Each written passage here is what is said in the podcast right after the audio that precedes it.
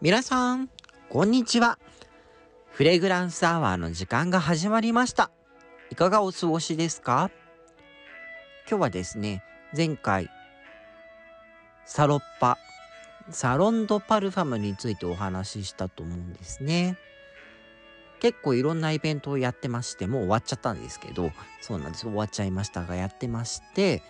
まあ、フローリスの、まあ、創業者の末裔の方がいらして、あなたにぴったりなフローリスのフレグランス見つけますよっていうちょっと面白いコンサルテーションがあったりですとかあとはあのフレグランスアドバイザーの資格を持っている方によるそれぞれにぴったりなフレグランスのまあアドバイスっていうのがあったりですとか結構いろいろなイベントがあったんですがその中でも大変人気がありました。リベルタさんの「フルフレグランスオーダーについて今日はお話をしていきたいと思います。ね、最近皆さんどうですか？かなり涼しくなってきたので、今までちょっと使うのためらっていたような甘い香りだったりとか、ちょっと重さのある香りなんかもすごく綺麗に香ってきてくれる季節になったと思うんですが、どんなの使ってますかね、皆さんね？結構街中でもちょっとバニラっぽい甘い香りつけてる方増えてきてるかなというふうにちょっと鼻で感じることも多いんですけれどもまあそんなわけで今日も最後までお付き合いくださいね。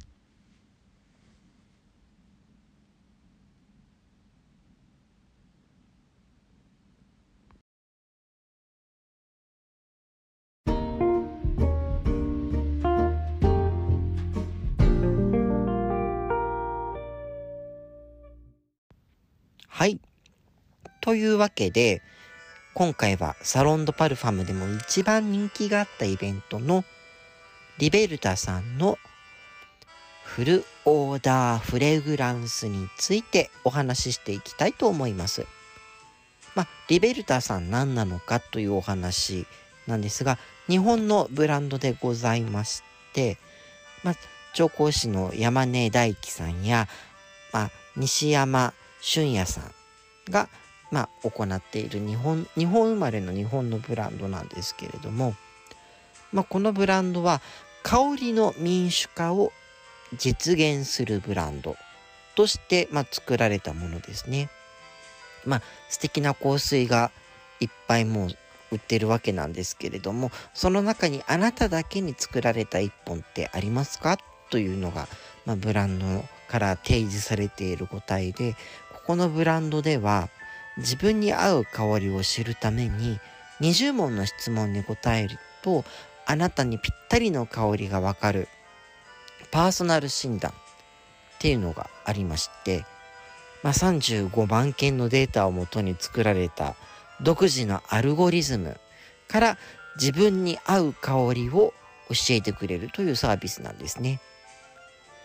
で、ちっちゃいサイズから試せますし、気に入れば大きいサイズも試せるということですごく人気があって、まあそういった診断結果をもとに香りを使えるので、さらに日本人の、まあ、調香師さんが作っているので、日本人ならではの、まあ、好きな香りの系統っていうのもしっかりと考慮されているので、まあ、クロートの方から初心者の方までみんなが使いやすい香りになっているかなと思います。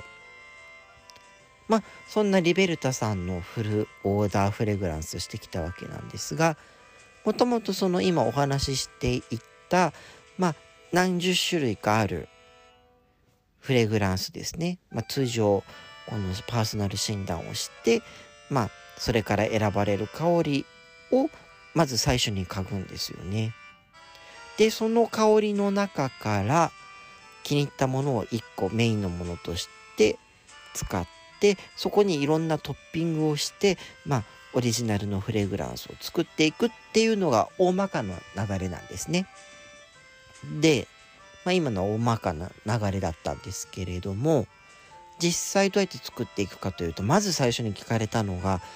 作りたい香りのテーマだったんですね。これはもうちょっと考えてないとえ何の年わわわわってなりそうなところだったんですけれども私の場合は今回は夜をテーマにした香りを作るということで、まあ、選んだんですけれどもまあいろんな香りがベースのものはあるんですね。あの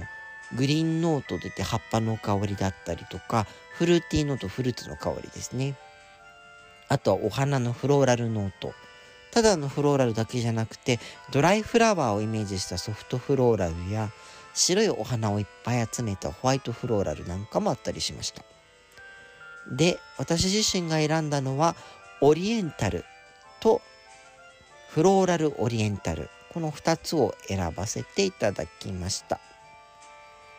オリエンタルの方は、まあ、オリエンタルノートという香りが、まあ、セクションとしてあるぐらい有名なエキゾチックな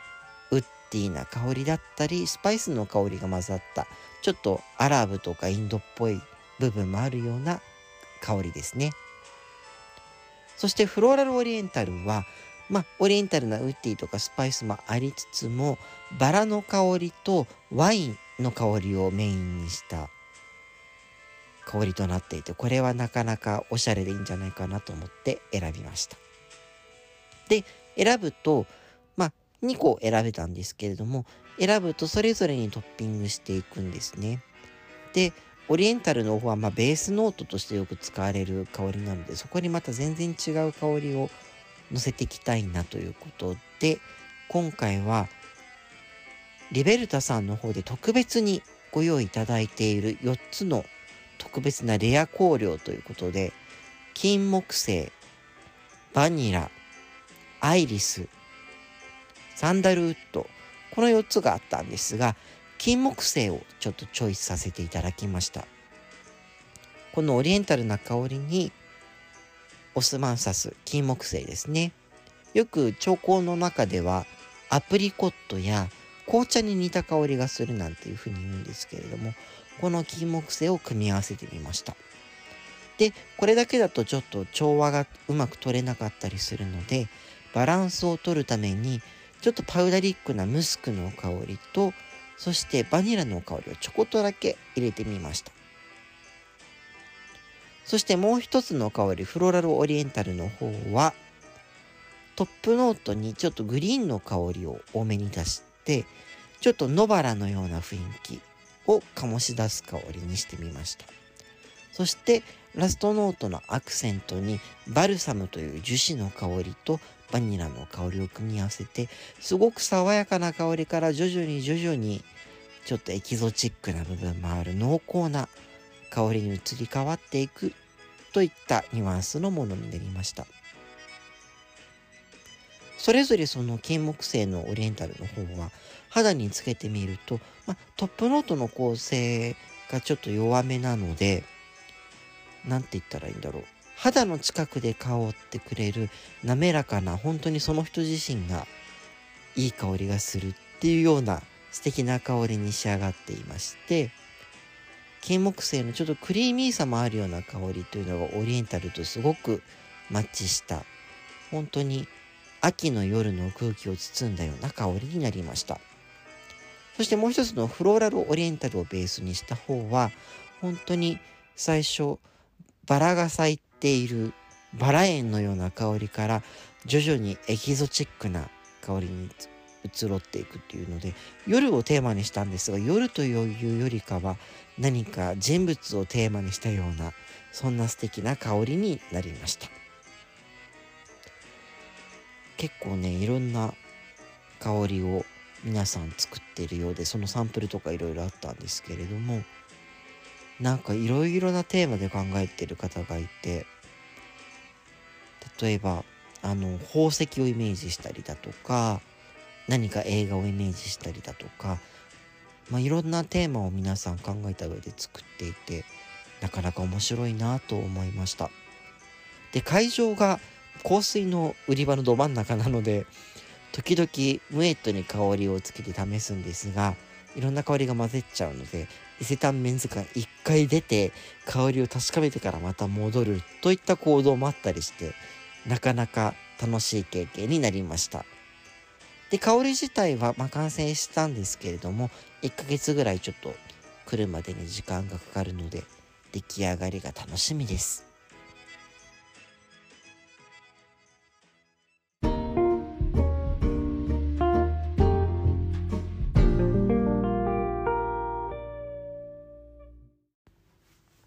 というわけでまあ香りを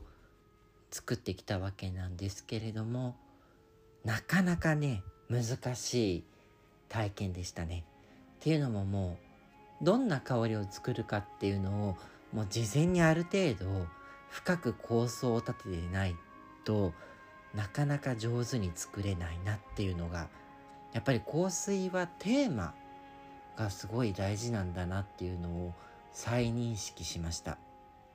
まあ、だからこそいろんなストーリーがあったりとか設定がある香水ってやっぱり多いのかなっていうのを感じましたね。